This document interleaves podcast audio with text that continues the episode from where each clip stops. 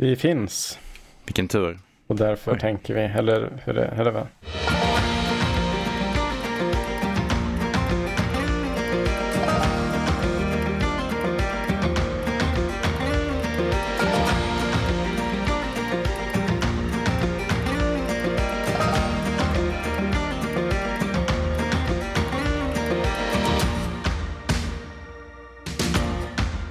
Och hjärtligt varmt välkomna till Fjällvandringspodden. Jag som pratar nu heter Anton Levin och med mig så har jag Lukas Wennerholm. Tillsammans är vi en podcast för dig som är intresserad av vandring, fjäll, vintertur och kanske lite, lite klättring. Och eh, nu sitter vi här igen i januarimörkret. Ja, visst. Hur är läget med dig Lukas? Jo men det är bra. Jag är eh, på toppen humör för att vi har precis bokat nästa tur här och det gör mig eh, taggad inför, inför framtiden här. Ja precis. Nej, jag försökte eh, komma på, har vi Ja men senaste gången vi liksom var ute på en tur ihop, det var väl egentligen Lunddörren? Det är väl... Ja, jag tror det. Alltså vi har ju klättrat tillsammans några gånger, men vinterturer har vi, vi har nog bara varit på en och det är ja, Lunddörren. Precis, så uh, nu är det dags för oss att uh, uppleva Kebnekaisefjällen vintertid. Yes. Jag har faktiskt aldrig varit där vintertid. Nej, inte jag heller. Nej. Så det känns som, uh, nej men, liksom 2023 blev Gallerpiggen vintertid. Det är också det är enda gången jag varit vid Gallerpiggen. Så, ja. nu, så nu blir det Kebnekaise vintertid. Måste säga att jag är ganska avundsjuk på det. Jag hade också ja. velat göra det. Ja, det blir en annan gång. Den står kvar. Men ja, det är ju det fina med berg, att de har en tendens att inte ja. försvinna. Mm. Nej, det ska bli väldigt roligt. Ja. Jag eh, hoppas på att vi får tillräckligt bra väder så att vi faktiskt kan göra lite roliga turer. Det här har varit nice. I mars eh, så, eh, ja. Vi, vi tänker att vi ska åka dit efter fjällstationen har öppnat. Det är ja, den stora, stora målet precis. man inte men det, när det är tomt. Men det brukar väl vara någonstans i slutet av februari tror jag. Ja, jag tror det står 29 februari. Ja. Att de öppnar. Yeah. En dröm som går i uppfyllelse. Mm. Ja, det ska bli väldigt ja. roligt. Jag hoppas vi får uppleva en Kebnekaise-topp vintertid. Men mm. eh, som sagt, man ska ju inte hoppas på för mycket. Men eh, man, ja. eh, man får ju drömma va? Ja, precis. Men i övrigt så tycker jag också det är bra. Jag har varit ute och åkt lite skridskor och sådär. Det mm. finns ju lite is i Stockholm som man kan njuta mm. av. Och... Jag har klättrat lite vertikal is i Stockholm. Ja, det är ju eh, inte så ofta man kan klättra. Nej, Men eh, precis. Det är härligt. Ja, så man får, man får ta tillfället i akt när det kommer. Mm. Vi har ju sedan länge prövat lite utrustning. Ja, det har vi. Vi eh, fick ju en, för en tid sedan eh, lite grejer från Haglöfs. Varav en av grejerna var deras eh, limjacka och då närmare bestämt Haglöfs lim Gore-Tex 2 heter den här jackan. Det här är min lättaste skaljacka eh, i mitt, eh, min garderob som det ser ut idag. Eh, jag har en, eh, jag har en skaljacka från, eh, nu ska vi se, Klättermusen. Det är min tyngsta. Ja. det känns som att den kan, den kan stoppa, den kan stoppa liksom mindre bilar. så tjock och rejäl är den liksom. Mm. och sen en Arterix-jacka som är liksom, den känns som en normal skaljacka. Men ja. den, är ändå, den ska ju vara hyfsat lätt ändå. Eh, och sen har man den här limjackan som är liksom, ja men den är nästan på gränsen till att kännas ömtålig. Men man känner ändå att den är, det är liksom, ja men den känns ändå ja. eh, som kvalitet när man känner på dragkedja och, och sådana här saker. Liksom. Ja, verkligen. Jag tycker att eh, kvaliteten på jackan är, är väldigt bra. Men jag känner precis som du att jag mm. är, jag är lite rädd för att så här, bära tungt på ja, axlar precis. och sånt där. Ja. Det känns som att om man, om man bär tillräckligt mycket på, på um, en tillräckligt tung ryggsäck mm. tillräckligt ofta så mm. kommer man slita ut tyget över axlarna. Sådär. Eller typ att man skulle locka från något vasst emot den. Ja. Så lite mer att den här liksom, ja men, eh, klättermusen med massa gods. så att det är stopp. Precis, det, det, man, man, kan slita länge innan man tar sig igenom klättermusens ja, tyg. Så precis. är det ju. Men eh, i alla fall, eh, jag har haft en otroligt eh, positiv tid med den här jackan. Ja. Kan inte du berätta lite om när du, när du använder den? För mig så började det ju i, framförallt i Padjelanta och det var ju i princip eh, liksom precis innan sommaren som vi, eh, som vi fick den här utrustningen. Ja. Eh, så den här jackan åkte med på min eh, paddelanta-tur. Där så lyckades ju jag faktiskt klara mig från några större skurar men det kom lite, kom lite liksom drizzle så. Så att den första dagen fick jag lite nytta av den. Mm. Men sen så tycker jag, ja men framförallt det här att den är så pass tunn så att den går att använda sommartid. Mm. För det tycker jag, det är ofta ett problem annars att eh, de flesta skaljackor blir, eh, de blir för varma. Ja. Eh, det är såklart, är, är det liksom är det strålande sol och regnar, då finns det liksom ingen, ingen regnjacka som kommer hjälpa dig ändå. Nej, för du kommer nej, bli för varm. Och ofta kommer du bli för varm även om det är molnigt. Ja. Men ändå att den är lite extra tunn gör ju ändå att den inte isolerar riktigt lika bra som de är lite mer, ja, lite tjockare helt enkelt. Sen har jag ju fått eh, andra tillfällen att liksom använda den i, i liksom, ja, men riktiga spöregn och sådär. Mm. Och då känns det, ja, den gör sitt jobb som en ja. regnjacka. Ja, men det är bra. ja, man har ju använt regnjackor som inte gör sitt jobb och det ja. är väldigt trist. Ja, men att, eh, precis. Det, det räcker ju gott att den håller vattnet ja. utanför. Det är ju ungefär. Ja, men jag, jag har eh, jag har faktiskt inte använt den på någon stor vandring än. Jag fick mm. den lite senare än Anton, så den missade min, min, sommar, min sommarsäsong om man ska säga. Men eh, jag tycker att den, den fyller liksom två stora syften i min garderob. Eh, och den är, jag har ju också en sån här lite rejälare Arcturix jacka eh, som jag använder vintertid mycket. Och sen har jag använt den när vi varit ute och klättrat och vandrat och allt sånt för jag har haft i stort sett bara en då. Men jag ser att den här, den här limjackan, den fyller funktionen framförallt på sommarvandring. När, när jackan ändå spenderar majoriteten av tiden i väskan. Eh, och det är liksom ganska få tillfällen man plockar fram den för att mm. man antingen behöver lite extra värme vindskydd eller för att det kommer lite, för lite regn. Och då har jag ju, att då ha en lätt jacka som är ju toppen verkligen så att den kan ligga i, i, i väskan och inte vara så tung och inte ta så mycket plats och, och allt sådär. Eh, och det andra jag har använt den här jackan till som jag tycker den är väldigt bra, det är lite mer i, i vardagen och sådär, mm. när jag har tränat. Dagar när det är, eh, framförallt nu under vintern kanske, mm. när det har varit lite blött och lite regnigt och man, men man ska ändå ge sig ut och ta en löptur eller sådär. Mm. Då kan jag tycka att den här funkar väldigt bra som så här vinterlöparjacka i lite sämre, i lite sämre väder. Mm. Och det ena är då för att den just är så tunn, vilket ju gör att den andas väldigt bra. Så att man blir inte så här jätteblöt och fuktig på insidan. Eh, hade man gett sig ut i liknande med en tjock skaljacka så hade man ju, man hade blivit blötare inifrån än, ja. än utifrån. Eh, så det tycker jag att den har funkat jätte, jättebra till. Och så har jag använt den typ när jag åkt skridskor och eh, även åkt lite skidor och sådär. När, mm. man, när man gör ganska högintensiva aktiviteter så man mest bara vill hålla vinden eh, och även kanske lite snö och slask och sådär på avstånd. Jag tycker man känner sig lite smidigare i och med att tyget är lite tunnare också. Ja, nej, men man märker inte riktigt att man har den på sig. Nej, så, så det, det tycker jag tycker det är en bra jacka. Mm.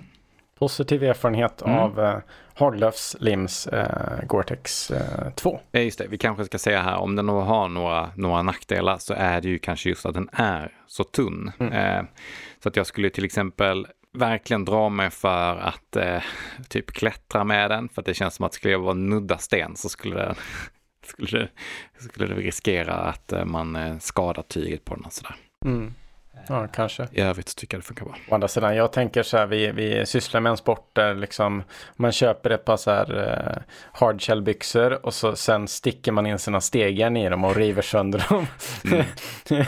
så, ah, Lite skrapsår på en, eh, på en jacka, det, vad gör det? Ja, nej, det gör inte så mycket. Jag hade ett, eh, ett sorgligt moment här under, under vinterns klättring. Jag hade mina isskruvar hängandes på selen och så mm. hamnade de lite fram så att de låg uppe på låret. Så tog ja. jag ett högt steg och så bara hörde jag så här, den tryckte igenom mitt Gore-Tex-lager. Jag bara, åh nej, jättetråkigt. Ja, det ingår. Ja, det ingår verkligen. Mm. Ja, så kan det vara. Idag tänkte jag prata lite om eh, andra saker som kan gå fel när man är ute på tur. Eh, jag tänkte att vi ska ta oss till eh, faktiskt min första vandringsutflykt, mm -hmm. som man kallar det. Ja. ja, vad kan det här varit? Kanske 2017 eller något sånt där. Ja. När jag ska bege mig ut på eh, Sörmlandsleden. söder om eh, Stockholm. Helt enkelt i Sörmland. Och hur kommer det sig att eh, du bestämmer dig för att göra din första vandring? Sen är väl frågan, vart går gränsen för när, liksom, när det blir vandring? Jag hade gjort dessa dagsturer. Eh, jag hade ju liksom, alla har ju gått någon gång i livet. Eh, jo, förhoppningsvis. Och på den här tiden så hade jag ju hund, så att eh, det hade ju liksom blivit en del lite längre skogspromenader. Och jag hade ja, men, genom hunden liksom fått upp ögat, ögonen lite för vandring så och eh, hade köpt med ett par kängor, ett par Mindel mm. och eh, jag hade köpt med en så här ryggsäck, en Haglöfs Röse, 65 liter. Den är jag fortfarande kvar idag. Den känns som en sån här klassisk ja, ryggsäck. Precis, det är inga fel på den ryggsäcken Nej. överhuvudtaget. En nackdel, det är dock att eh, tyget är väldigt styvt i den. Mm. Så den är inte liksom förlåtande när man packar. Nej, okay. Annars många ryggsäckar har ju lite liksom, kan ju tänja sig lite för att uh, man ska kunna... Man kan bara pressa i lite ja, extra precis, utrustning. precis. Men här är det väldigt, väldigt styvt. Så det är, liksom... är den full så är den full. ja, precis. Och det är liksom, har, har, man någonting som är lite avigt i formen så ja. kan man, liksom, ja då får man bryta av det. Eller så får du sticka ut någonstans. ja, precis. Ja, men så jag hade köpt lite så grundläggande utrustning och det gjorde att jag, men jag fick skramla lite inför den här turen. Mm. Eh, ja, hur min utrustning såg ut, det kommer jag väl komma in på lite så här allt eftersom. Men ett eh, Trangia-kök följde med mig ut här och eh, jag hade väl lite över tre liter vatten och då liksom i petflaskor med mig ut. Ja. Vilket jag skulle känna känns ganska rimligt om man går på vandring i lågland. Ja, Då måste precis. man ju ha lite mer vatten ja. med sig. Ja. Det här var liksom innan jag hade upptäckt eh, de här fantastiska eh, vattenfiltrerna också. Ja. Det, det jag startar med är att jag tar mig till Läggesta station som ligger lite utanför Mariefred. Hit kan man ta tåget och jag rekommenderar det starkt för den som bor i, i krokarna. För här kan man nämligen vandra från till exempel Läggesta till eh, Gnesta eller till Järna där man sen kan ta tåget tillbaks till Stockholm till exempel. Ja. Så det var liksom min plan att jag skulle ta mig från, från Läggesta i Mariefred till eh, Gnesta. Och det är ungefär fem mil vandring. Och hur många nätter hade du tänkt att du skulle, eller många dagar? Då hade jag tänkt mig eh, två stycken nätter mm. ute efter leden. Så, ja men inga jättedistanser så. Så man börjar där med att liksom kliva av tåget och så vandrar man mot ett, en plats som heter Långa Edet. Eh, så det är några kilometers liksom anslutning innan man kommer på Sörmlandsleden och man får gå efter väg. Sen kommer man in på stig. Och eh, då kom man på etapp nummer 15 som går från Skottvångs gruva till Fredriksbergs väg 223. Vilket inspirerande slut. ja, precis. Det är väldigt, väldigt specifikt. Ja, ja. så. Eh, men etappen heter så i alla fall. Mm. Och man kommer på liksom mitt på den och så ska man då vandra söderut mot Fredriksbergs väg. Och när jag kommer på, på den här etappen så börjar, börjar det närma sig eftermiddag. Så att jag börjar liksom, ja men i princip redan från början att jag börjat vandra här, eh, kika lite smått efter, efter, ja vart kan man stanna för dagen sen. Mm. De första kilometrarna då går man lite i så här, lågland och det är ganska lummiga skogar och ja, men där hade det varit ganska lätt att hitta en tältplats. Mm. Men eh, jag måste ju också liksom tänka på att jag ska ta mig i mål på de här tre dagarna också. ja. så att, Vilken årstid är det? Det här är mitt i sommaren. Mitt i sommaren, ja. Ja, får ju drömma oss bort lite här till värmen i ja, kalla, precis, kalla januari, februari. Och det är, eh, och det, så det är väldigt, eh, väldigt varmt. Det är väl runt 25 mm. liksom grader eller sådär. Och efter de här liksom skogarna så börjar man röra sig uppåt och kommer upp på liksom några, några lite vad ska man säga, högre berg. Ja. Eh, men för att tänka sig lågland. Men de, de är väl så här, ja, om man startar på noll meter så är de upp till en höjd på kanske 70-80 meter. Mm. Klipphäll. Ja, precis. Nej, men så att, ja, men det känns ändå att man får göra en del stigning. Och så kommer man upp här och så får man liksom en utsikt över de här avlånga sjöarna som man passerar som heter Marvikarna. Och det här är bland de eh, finare utsikter jag har stött på i Eh, i eh, södra Sverige än så länge. Väldigt, väldigt vackert. Mm. Eh, och framförallt i, för att vara i, ska man säga, Mälardalsregionen. Jag har varit i de här sjöarna, det, ja. är, det är väldigt fint där. Jag håller ögonen öppna efter tältplats nu när jag kommit upp på höjderna och eh, hittar någonstans och liksom, ja, man stannar till och lagar middag. efter, jag har väl kommit ungefär en mil in på leden eller något sånt där, eh, så hittar jag en liten glänta eh, där jag bestämmer mig för att stanna. Så det är liksom ingen så här helt platt plätt, utan det är lite ojämnt och, och avigt. Men det är väl så det ska vara. Ja, precis. och men, ja, det är ju lite så här, jag har ju inte, jag har inte innan kollat upp vart man kan liksom stanna och tälta eller sådär. Det finns ju en bok till exempel, Vandra Sörmlandsleden, den ja. hade jag inte kollat i. Utan jag hade bara, jag hade läst den gratis informationen på Sörmlandsledens hemsida. Jag tycker ändå att man ganska sällan faktiskt behöver kolla ut var man ska tälta. Det brukar alltid gå att hitta, om man behöver tre kvadratmeter platt mark, det brukar gå att hitta ganska ofta. Absolut. Men det är faktiskt så att vi, vi har några kilometer här efter den här leden där det är ganska svårt att hitta någon, ja. någon liksom bra plats. Men eh, jag hittar den här platsen som, ja men, med mina mått idag så är den ganska dålig. Kommer med erfarenheten kanske. Ja, mm. precis. Men det är ju för att eh, liksom, ja men idag så är det inga problem att gå fem kilometer till. Uh, det här är ju liksom Anton 2017 Eh, jag vägde ju ungefär 30 kilo mer, hade, var mycket sämre tränad, sämre kondition. Och det är så här, det är lite tuffare att vandra. Ja. Och jag har, min ryggsäck väger ju säkert över 20 kilo. Liksom tre liter vatten. Jag har ett tält jag har lånat av eh, min eh, kära mor. Eh, det är ett, eh, någon typ av eh, gammalt, kanske ett campingtält. Det är så glasfiberstavar i alla fall. Ah, om du har stött på sådana Ja, jag har haft ett sånt tält. Ja, precis. Är det gjort i bomullstyg också i delar av det? Ja, men så kanske det är. Men ja. det, det, är ju så lite lila och, och silver ja. Liksom färg, de genomgående ja. färgerna. Så. Jag, jag, jag, tror faktiskt jag vet vad det här är för ja. typ av tält. Jag har nog använt ett likadant. Ja, mm. precis. Så det är ju verkligen det är, det är rektangulärt liksom. Ja. Så. ja, då har vi nog använt ett liknande tält här. Ja. Det är väg... Också lånat av min mamma. Ja. Tar, eh, liksom är tungt som bara den. Alltså minst tre kilo säkert. Och eh, sen så eh, tar det ju väldigt stor plats också. Men man är ändå väldigt tacksam för att man så här ah, det finns ett tält att låna ja, som jag bara precis. kan ta och ta ja. mig ut med. Att det finns att, eh, ja, för det här min, jag tycker också att mina allra första så här, tältnätter och så mm. att, att det fanns ett tält att låna mm. när eh, att ens köpa ett festivaltält på Jula för 300 mm. spänn kändes dyrt. Då, ja. då, då, är man ju tacksam för att man kan mm. låna något. Jag tror jag, jag hade inte ens eh, liksom reflekterat över att man kunde det sen när jag kom ut på den här turen. Man ville ju liksom köpa någonting bra när man väl köpte. Ja. Eh, så också. Men eh, så ja, jag packar ju upp det här tältet och slår upp det och det ja, går väl utan problem. Mm. Sen så uh, plockar jag upp min sovsäck som är i princip den billigaste Haglöf-sovsäcken jag kunde hitta. Och det är ju att alltså packvolymen på den här syntetsovsäcken mm. Eh, den är ju liksom oändlig nästan. Alltså, det, alltså minst 20 liter packvolym ja. på den här säcken. Effektivt. Ja, det är, det är säkert ganska tung också. Ja. Jag ja. tänker mig att det är en sån här eh, fotbollsläger sova i gympasals. Ja, typ precis. Ja, men, typ så. Mm. Eh, kostar väl säkert 700 eller någonting. Ja. Så eh, Haglöfs gör inte bara väldigt lätta och användbara produkter utan eh, de kan också göra tunga, eh, bulkiga mm. produkter. Jag har också haft en sån här. ja.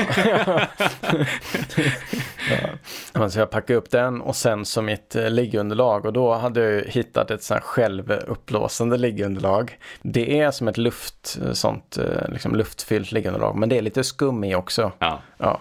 Vilket gör att det är svårt att packa ihop ordentligt. Men det fyller upp sig själv, så mm. det är mm. lyxigt. Så jag skruvar upp den där liksom eh, pipen och så suger i sig luft och så, så är det klart. Eh, och så in med sovsäcken i tältet. Så då har jag liksom preppat för natten. Mm. Och sen så eh, tar jag fram mitt, mitt trangiakök och jag minns att det var någon typ av så här taco-turmat. Alltså eh, kan det ha varit blåband kanske som hade någon typ av taco liksom rätt? ja, de har ju haft en så här eh, blöt, färdig tacofärs man kan köpa och bara värma på. Det här var nog ja, men, typ som en, en liksom, turmat eller så här, frystorkat. Ah, okay, men, okay. men med någon typ av taco-tema. Och sen så hade jag några tortillas med mig. Ja, låter ganska gott. Ja, ja men det funkade. Så det käkade jag till middag. Sen så var det liksom sova för natten. Och eh, det var det var en väldigt varm natt det här. Jag minns att jag sov ganska dåligt. Ja men det hade ju liksom gått åt en hel del vatten under den här dagen och sen så ytterligare lite vatten eh, på kvällen och, och på morgonen. Mm. Så redan när nästa dag startar så, så liksom ligger jag på ett litet deficit när det kommer till vattenkontot. Båda utmärkt för lite huvudvärk sen på dagen. Jag har ju ett par kängor när det är dags för det här. Och jag, jag gissar att den här typen av vandringstur, lågland, jättevarmt, då kanske även Lukas har löparskor på sig. ja. Jag har ju använt ganska mycket kängor ja. i lågland också, men ja. det är också men mycket för den här grejen att vandrar man så har man kängor. Ja. ja. inte riktigt mycket mer reflektion än så, Nej. utan bara, ja, ah, jag ska ut och vandra, men då tar jag ju kängorna. Eh, men idag skulle jag ju absolut eh, ta antingen ett par lite grövre vanliga lågskor eller ett par löparskor. Ja. Ja, för det här, det är liksom, här hade jag ju de här Mindel-kängorna som går liksom nästan hela vägen upp för vaden. och så, ja. Ja men, uh, du vet, det ska vara dubbla par strumpor, det har man lärt sig och, och sådär. Mm. Ja, jo då. det är bäst att hålla de gamla, gamla reglerna. Men uh, det är bara att fortsätta vandra. Det börjar bli lite skralt med vatten. Och Eh, det finns eh, brunnar som är utmätta på kartan ja. efter Sörmlandsleden. I normalfallet så är de här, eh, ja, man kan lita på dem ganska bra. Men just den här sommaren så var det otroligt torrt. Och alla som jag passerar jag tror det bara är en av källorna jag passerar under den här tre dagars turen som faktiskt har vatten i sig. Ja, okay. Så tre dagar med en påfyllningsmöjlighet. Ja, och det finns inga vatten, andra vattendrag eller bäckar eller sådär? Vi kommer till det. Ja, okay. ja. Mm. Men eh, den här första dagen i alla fall så, eller andra dagen så blir ju jag här på förmiddagen lite stressad när jag, när jag går förbi en av de här källorna och det är helt tomt. Usch, ja. Bara så, hmm, ska jag krama vatten ur leran i botten här? Mums. Jag vandrar på och jag passerar en fornborg och eh, man går liksom upp och ner över höjder och eh, ja, men jag börjar liksom redan bli lite sliten för att ja, men det är varmt och sen har jag både min liksom, eh, mina, mina 20 plus kilo packning. Jag är inte så vandringsvan. Så nu börjar jag kolla på kartan och konstatera att det, ja, men enligt den så ska det finnas några hus i närheten till den här Fredriksbergs väg. Mm. Där etapp 14 börjar mot Djupviksängen som då är nästa liksom, del. Så när jag kommer dit eh, så går jag faktiskt omvägen för att komma ner till de här husen. Så jag följer vägen ner till ett litet område med villor och där ser jag faktiskt att en, en familj, tack och lov, är hemma. Jag känner mig faktiskt lite desperat här. Ja, törstig, det är inte lätt. Nej. Eh, så jag knackar på. Det är mycket liksom en trevlig gubbe som eh, möter mig där och så jag skickas därifrån med liksom fyra liter vatten. Jag hade bara vattenflaskor för tre liter så han skickade med mig två vattenflaskor på en halv liter var också. Det är himla snällt. Jag antar att du kunde dricka så mycket du ville också. Ja, ja. precis. Fylla på reserverna. Ja. ja, men så det känns ju liksom fantastiskt. Så jag fortsätter tillbaks till leden eh, mot Djupviksängen. Nu har jag också spanat in en plats på kartan att eh, tälta för kvällen. Mm.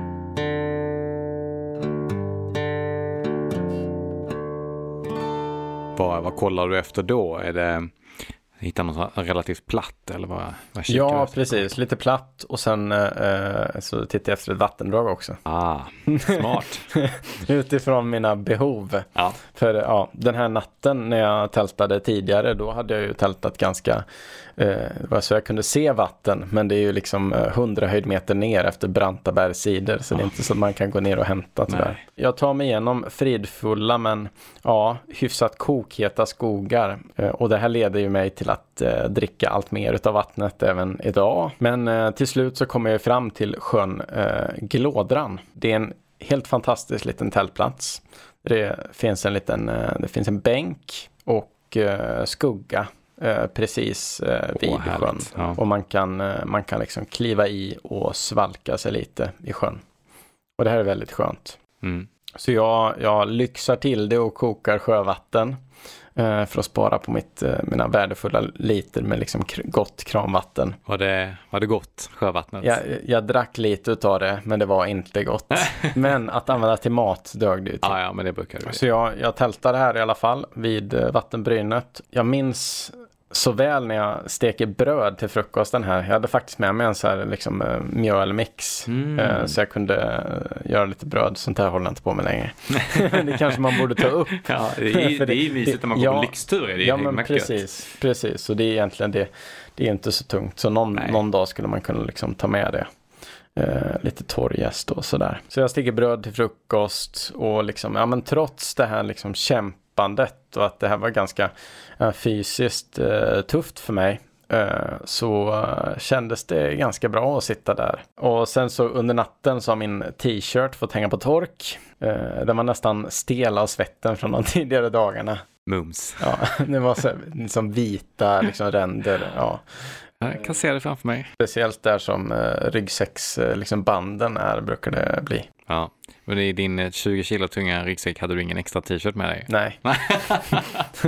Packningen vägde ju redan så mycket utan extra kläder. Det är ändå, det är ändå mm, lite inspirerande att du dina första turer ändå kommer på att kläder behöver man inte så mycket extra av. För Nej. det är en sån här grej som jag i alla fall i mina första turer hade med mig. Liksom, ah, man måste ha en t-shirt per dag och ett par nya strumpor varje dag. Så, vilket gör att halva packningen blir ju kläder. Nej, jag är ganska säker på att jag hade flera underkläder i alla fall. Jo, det vill man ju. Ja, men just t-shirt hade jag nog inte tänkt så mycket på. Nej. Det är ju det här med, alltså det här med att eh, man blir ofräsch eh, liksom av, eh, av svett och sådär. Mm. Det Alltså i och med att jag, jag har ju liksom, jag hade inte så mycket av en, eh, jag hade inte så mycket friluftserfarenhet och eh, jag hade liksom inte tränat så mycket innan det här. Jag hade ingen sån liksom lång erfarenhet. Så det var liksom, det var en ny uppenbarelse för mig. Och undrar bara, varför rekommenderas man att byta kläder varje dag när man bara bor hemma och växer upp? det eh, fick jag upptäcka då hur, eh, hur ofräscht det kunde bli fort. Men jag hänger på med den här t-shirten igen i alla fall. Den har inte riktigt torkat under natten, men den är i alla fall, den innehåller desto mindre salt idag. Jag fortsätter min lilla vandring. Efter den här sjön, Glådran, så kommer man upp på en liten höjd. Och här kan man se, det är ganska coolt, man kan se så här svedda tallar som har liksom överlevt en eh, skogsbrand. Ah. Och det tycker jag är, eh, det tycker jag är ganska fascinerande hur liksom hur eh, det kan, eh, du vet, det kan bli gräsbrand och sen så börjar småträd att brinna. Men tallarna liksom klarar sig för de har så tjock eh, bark så att den, den liksom skyddar mot att det tar eld. Det är fascinerande faktiskt. Eh, så att man liksom ser att så här, barken är förkolnad och man ser att några meter upp på barken så det är helt eh, liksom svart. Mm. Men träden är friska och mår bra och det tycker jag är, ja, det är riktigt coolt. Tallarna är riktiga förebilder de är överlevare. Ja, starkt gjort. Och den kuperade leden fortsätter och de här dagarna har liksom tagit ut sin rätt på mig. Jag passerar den här Djupviksängen. Det är så gammal sjöbotten som idag, är, en, som är, idag är ängsmark. Mm. Och så rör jag mig mot eh, Gnesta då. Men eh, dit känns det långt vid det här laget. Ehm, och det här är ju liksom den tredje dagen. Men sen ska man också säga att den här sjön Glådran som jag sov vid, den eh, var ju lite mer än liksom halvvägs på, på turen till Gnesta. Ah, Låt okay. säga att jag hade kommit tre mil när jag kommit dit. Och det var din andra natt, så då har du bara... Ja, precis. En dag att göra två mil, ah. vilket för mig på den här tiden var ju liksom jättetufft. Det är innan Ultralopps-Anton. Ja, ja, precis. Men eh, jag vandrar vidare men det är liksom, jag känner att min, min mentala styrka här börjar brytas ner. Så jag kämpar mig upp för, eh, liksom uppförsbackarna upp till toppen av eh, Fräkensjöberget som är en så utvik, utkiksplats. Mm.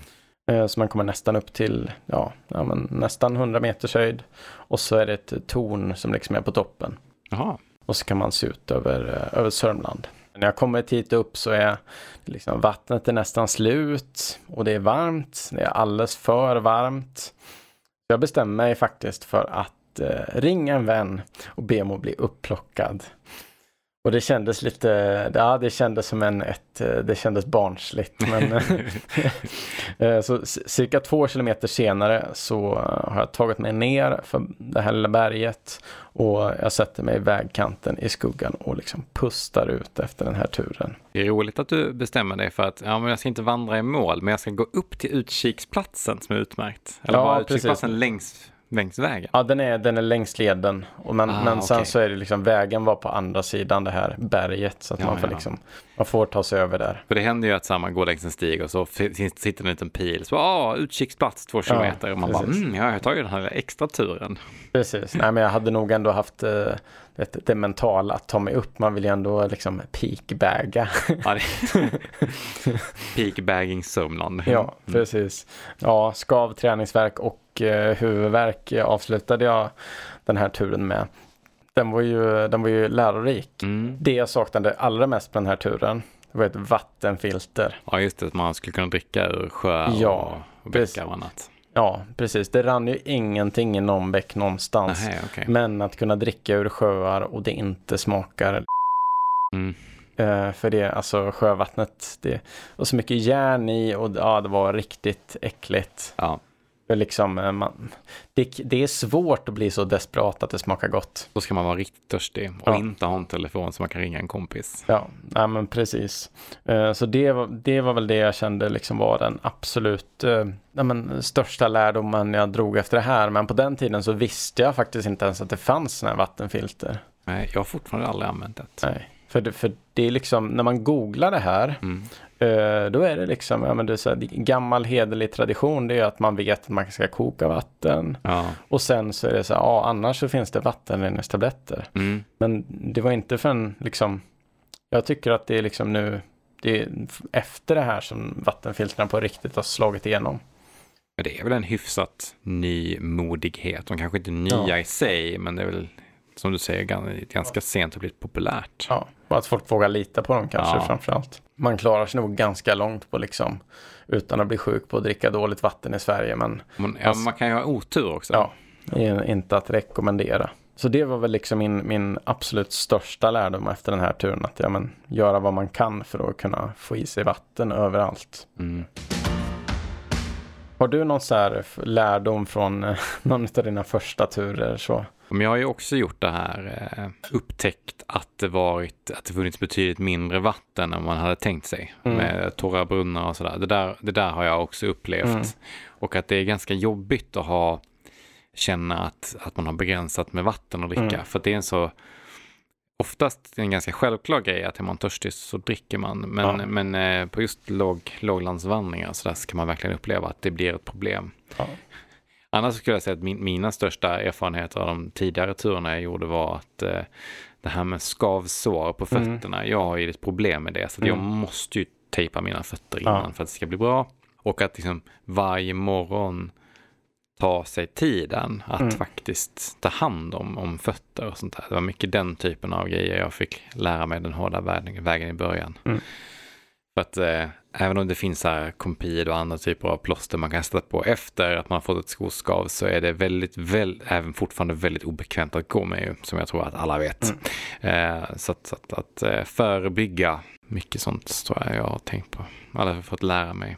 Ja, men sen, sen så tycker jag ju också att eh, ja, relationen till eh, avstånd har förändrats väldigt mycket. Ja. Det, det är väl det har väl dels att göra med vana, att man vet hur långt man klarar av att färdas på en dag. Det påverkas så, såklart av liksom ens fysiska form, hur långt man faktiskt klarar av. Men jag tror att det är mer att man vänjer sig vid att gå över två mil varje dag eller två och en halv ja. mil per dag. Då blir det liksom en normal etapp och skulle man då liksom så här, ja men ja, är man törstig halva den dagen då är inte det så farligt om man vet att det kommer en sjö där borta. Men när man är så här oerfaren och knappt vet vad långt man klarar, mm. då kan eh, nästan, då kan 10 kilometer utan vatten kännas som en stor risk. Det är väl många sådana där grejer som kommer med att man är ute mer och mer. Att det mesta handlar väl egentligen om att man lär sig bli bekväm med mm. obekvämligheterna. Ja. Och att det inte är ett problem. Man, det blir inte ens en obekvämlighet längre. Nej. Utan det som, det som var jobbigt eh, tidigare blir, ja. blir bara, det är bara någonting som är och man inte funderar så mycket Nej. över det. det. Det kan nog ändå att man, man vänjer sig vid, vid det som är lite jobbigt kanske. Ja, men det är lite som att uh, köra bil i uh, liksom uh, i inlandet och norra Sverige på vintern. Man, ja. man vänjer sig vid att eh, ja, men ett par gånger per säsong så kommer man liksom eh, parkera på ett ställe där man kommer fastna. Så man kommer få gräva, gräva, gräva ut bilen liksom. Och det kan ju ha med att någon plogar igen eller det kan ha med att det kommer snö eller det kan ha med att man Enda sättet att parkera var att parkera på ett sånt sätt så att man kommer sitta fast där sen.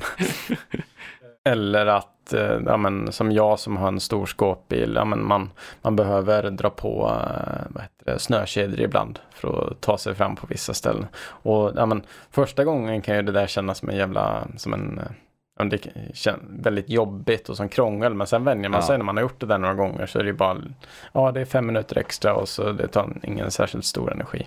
Jag tror det också är samma grej med om det regnar och man blir blöt. Mm. Att det inte det är inte hela världen att vara Nej. lite blöt. Man Nej. kommer torka igen eller, och gör man inte det så, så går det an ändå. Ja.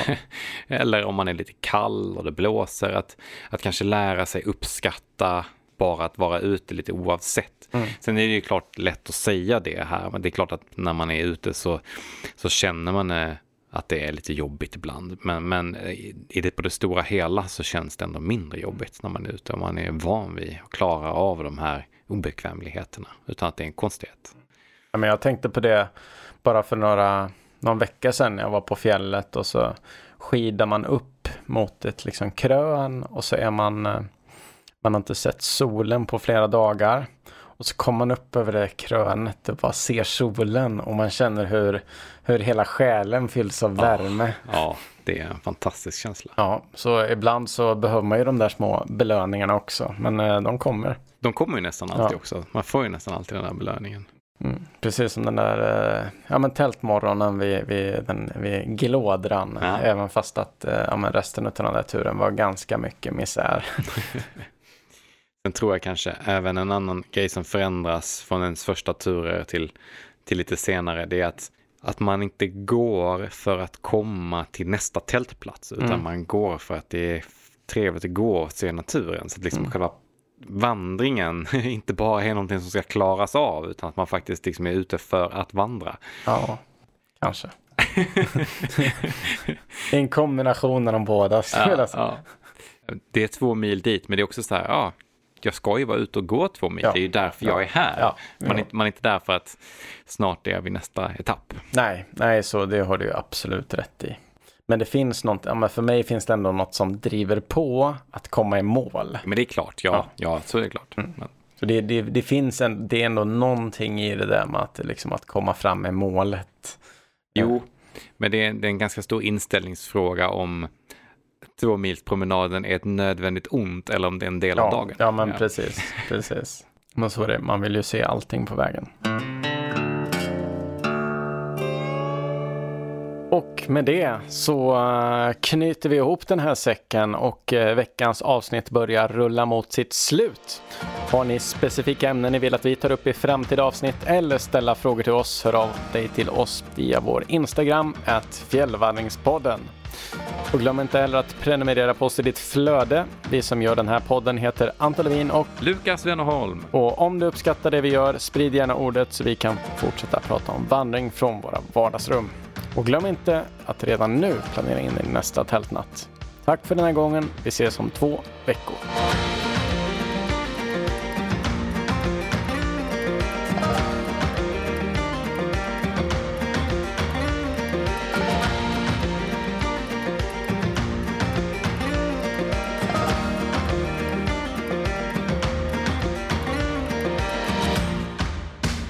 Men att kunna dricka ur sjöar och det inte smakar liksom apa. Mm.